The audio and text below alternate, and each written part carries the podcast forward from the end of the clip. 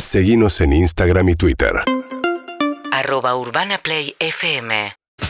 Bueno, voy a saludar a Aníbal Fernández, el ministro de Seguridad, protagonista por estas horas de algunos cruces con un sector del kirchnerismo a raíz del ataque con piedras al despacho de Cristina Fernández de Kirchner en el Senado. Buen día, Aníbal, gracias por atendernos.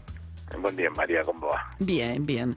A ver, tengo un par de preguntas vinculadas al ataque al despacho de Cristina Kirchner. Salió un tuit del Cuervo de la Roca, el secretario general de la Cámpora, diciendo que la aturdía el silencio y la parsimonia del gobierno frente a este ataque.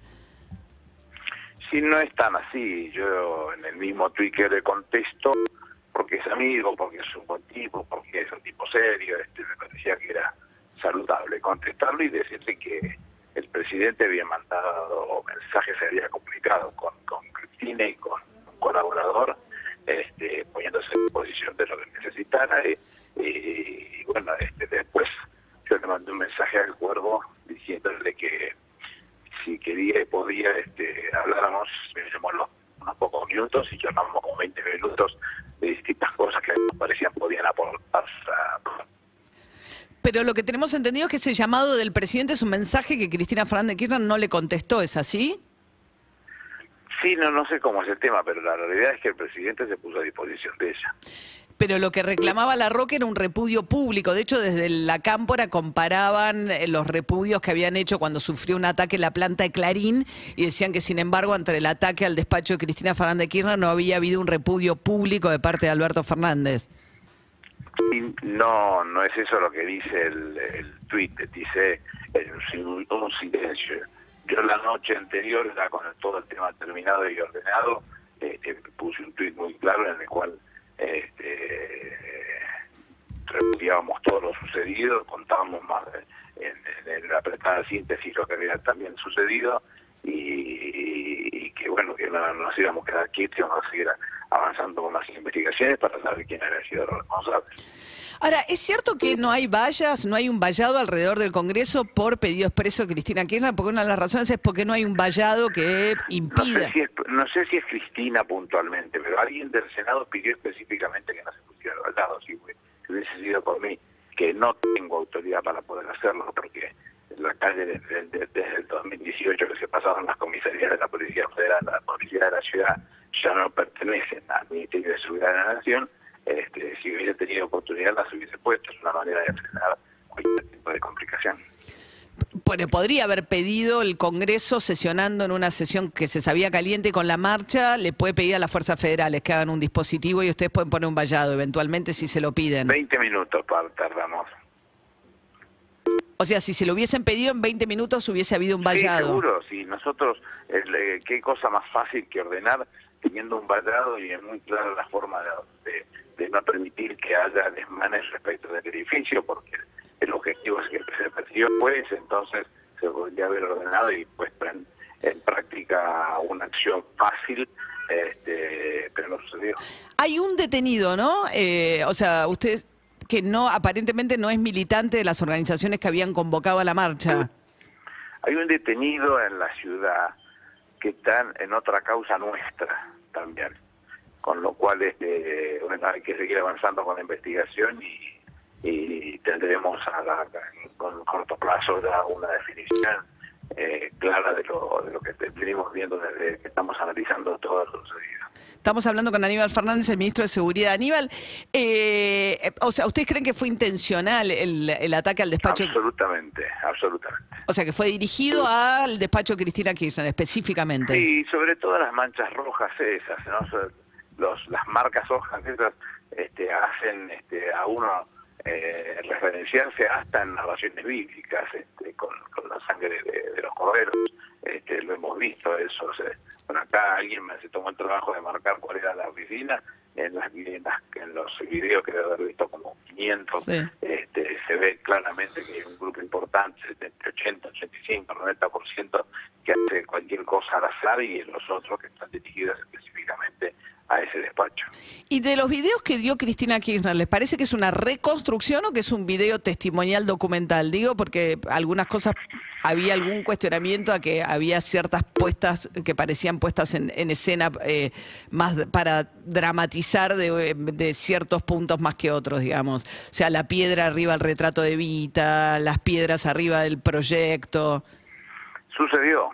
Entonces no le quiero quitar mérito a lo que a lo que sucedió. Sucedió y eso es lo suficiente como para estar con bronca. Este, no, no es imposible que en un país este, civilizado nosotros pues, tengamos que discutir cualquier ley, de cualquier característica, de cualquier forma, con mayorías, con minorías, con, con lo que se les ocurra, y tengamos que soportar para poder votar eso, este, que estos tipos hagan eso.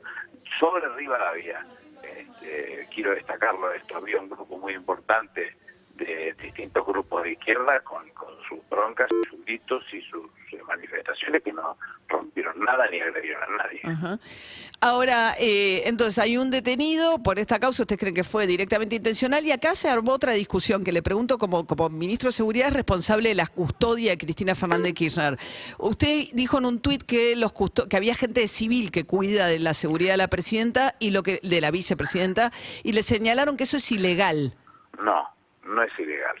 Nosotros no hicimos la seguridad específicamente de la vicepresidenta. Custodiamos el lugar porque el Senado, que es un ámbito federal, es, eh, tiene la custodia de la Policía Federal y cobra la Policía Federal por ello porque le paga los adicionales a los distintos hombres y mujeres que se, que se abocan a esa tarea. Lo que hicimos ante la preocupación de lo sucedido fue aumentar la dotación con personal civil. Por momentos, una vez que se, se, las cosas volvieron a su normalidad, se, se resolvió. ¿Y es legal que personal vestido civil...? Sí, claro, ¿cómo no va a ser legal si somos los responsables y además nos pagan por eso? Ajá. Y Aníbal, le hago una pregunta ahora ya de fondo del hecho en sí mismo de la, la, la votación en contra por parte de la Cámpora y de algunos dirigentes del kirchnerismo al acuerdo con el Fondo Monetario. Eh, ¿Tiene sentido que dirigentes de la Cámpora permanezcan ocupando puestos de gobierno una vez que manifiestan el disenso con lo que es hoy la principal política económica del gobierno? A ver, se lo contesto de dos formas. La primera, yo no tengo que opinar sobre ese tema, porque comprende la generalidad de la ley. Soy ministro y el presidente puede también, en cualquier análisis que haga de esa característica de su gabinete, me comprende. Así que no es eso la visión que yo tengo. La segunda... visto desde lo personal y solamente desde lo personal, yo no voto, este, o mejor dicho, yo voto lo que un presidente peronista me dice, jamás votaría en contra del presidente, del presidente peronista. Mi visión es mi forma de pensar toda la vida, así que no, no, no, no, no ando con muchas vueltas. ¿Le, le pareció eh, una, digamos, un error de parte de la Cámpora votar en contra del acuerdo? No, es su visión, la mía es distinta, la mía dice que yo acompaño al presidente en cualquier condición. Al lado de Néstor, al lado de Cristina, con quien me he sentido honrado siendo sus ministros, este, es, eh, cada cosa que han hecho, aún las que no he estado de acuerdo, este, acompañado a, este, a pie juntillas, porque estoy convencido de que la cabeza la tiene el que conduce, no se puede estar pensando que uno es más que quien conduce, en este caso el presidente de la Nación. No se puede pensar que uno es más que quien conduce. Es que esto es así, eh, Juan Perón lo dice en, la, en los setenta, ante la discusión de la incorporación de la figura de la asociación ilícita. Este, si hay que hacer lo que dice el día, y si no, si no les gusta. ¿Si no les gusta? Dice Perón, si no les gusta, sáquese la camiseta, perderemos un voto, dice. Si no le gusta, sáquese la camiseta, perderemos un voto. Yo me acuerdo, Aníbal, de haberlo escuchado a usted decir que Máximo, lejos de ser el chico que jugaba a la PlayStation, era un tremendo dirigente político, hijo de dos... Diciéndolo, es uno de los dirigentes políticos más importantes del país.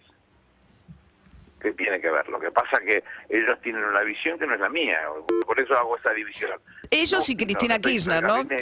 Y Cristina Kirchner también, ¿no? Quedó claro en las últimas horas que ella también está en desacuerdo con el acuerdo, con el fondo. Sí, pero eh, la realidad es que uno puede discutir hasta un determinado punto donde hay que tomar decisiones de, de fondo. Y la decisión de fondo la toma el presidente de la Nación. Entonces, si no, este, mi, mi abuela tenía un viejo dicho español que decía, donde no hay cabeza todo se vuelve rabo. Si cada uno va a decir lo que quiere y hacer lo que quiere, estamos fritos. Entonces no, no tiene solución. Además... estoy convencido que es imperioso acordar con el fondo, porque varios de los economistas, algunos amigos, otros que no tanto, este, que, que quieren explicarnos que no hay default si nosotros no este, le pagamos al fondo. ahora el veintidós tenemos un vencimiento. Si uno en el marco de lo privado eh, no paga uno de los uh-huh. vencimientos, quien tiene la titularidad de todos los otros pagos por hacerse, puede, en términos técnicos se llama aceleración, acelerar los pagos uh-huh. de todo lo otro, porque considera que todo entró en antifondo. En el caso, cuando son organismos internacionales de crédito, puntualmente el caso sí. del Fondo Monetario, cuando uno no paga, como en este caso el veintidós, vence cuatro mil ochocientos millones de dólares. Si uno no paga ese pago, entra en mora ese pago. Uh-huh. No, no, no es default, es Bien. mora. Bien, hasta ahí llegamos. Pero ojo, si entramos en mora, nadie en el mundo de ninguna característica le presta un centavo más. Encima, al problema que tiene, que no, no puede pagar esta sí. cuota, no va a poder pagar nada porque no va a tener acceso a ningún tipo de crédito de ninguna característica, con un agravante. Ya tiene advertencia del, del, del Club de París de que entraría inmediatamente con el Club de París. Entonces, claro, porque hay una prórroga que aprobó el Club de París, pero que está atada a lo que pasca, a lo que ocurra con el Fondo Monetario. Totalmente. Aníbal, entonces, sí, la no. verdad, díganle la verdad al pueblo argentino. La verdad es que si nosotros caemos en default, empieza la, la tormenta, eh, se viene la noche. Si caemos en default, se viene la noche. Bueno, Aníbal, antes de despedirlo, eh, mi abuela decía, donde no hay cabeza, todo se vuelve... Rabo. Rabo, rabo de... No, no, eh, rabo de... De cola. Rabo, de, el rabo. Sí. Eh, Lo que quiere decir es que si no tenemos una cabeza que esté adelante de todo, vamos todos al fondo, con, con en condición de rabo todos somos iguales, pero sin... sin capacidad de decisión, y eso no es la forma okay. ideal de la conducción política. Bien. Aníbal Fernández, Ministro de Seguridad, muchas gracias. ¿eh? No, gracias a ustedes. Bastante fuerte, ¿no? Díganle la verdad al pueblo, sí. eh, si no pagamos caemos en default, ¿no? Y si no te gusta, sacate la camiseta, dijo Perón. Si no, no hay cabeza, decía mi abuela Amparo, todo se vuelve rabo. Ahí está, tenemos desde las lecciones de la abuela y de las de Perón, todas conducen a lo mismo, ¿no? Sí, si no te gusta, eh, esa es la puerta, básicamente. Es, ahí va. Seis minutos para las ocho de la mañana. Urbana Play F M punto com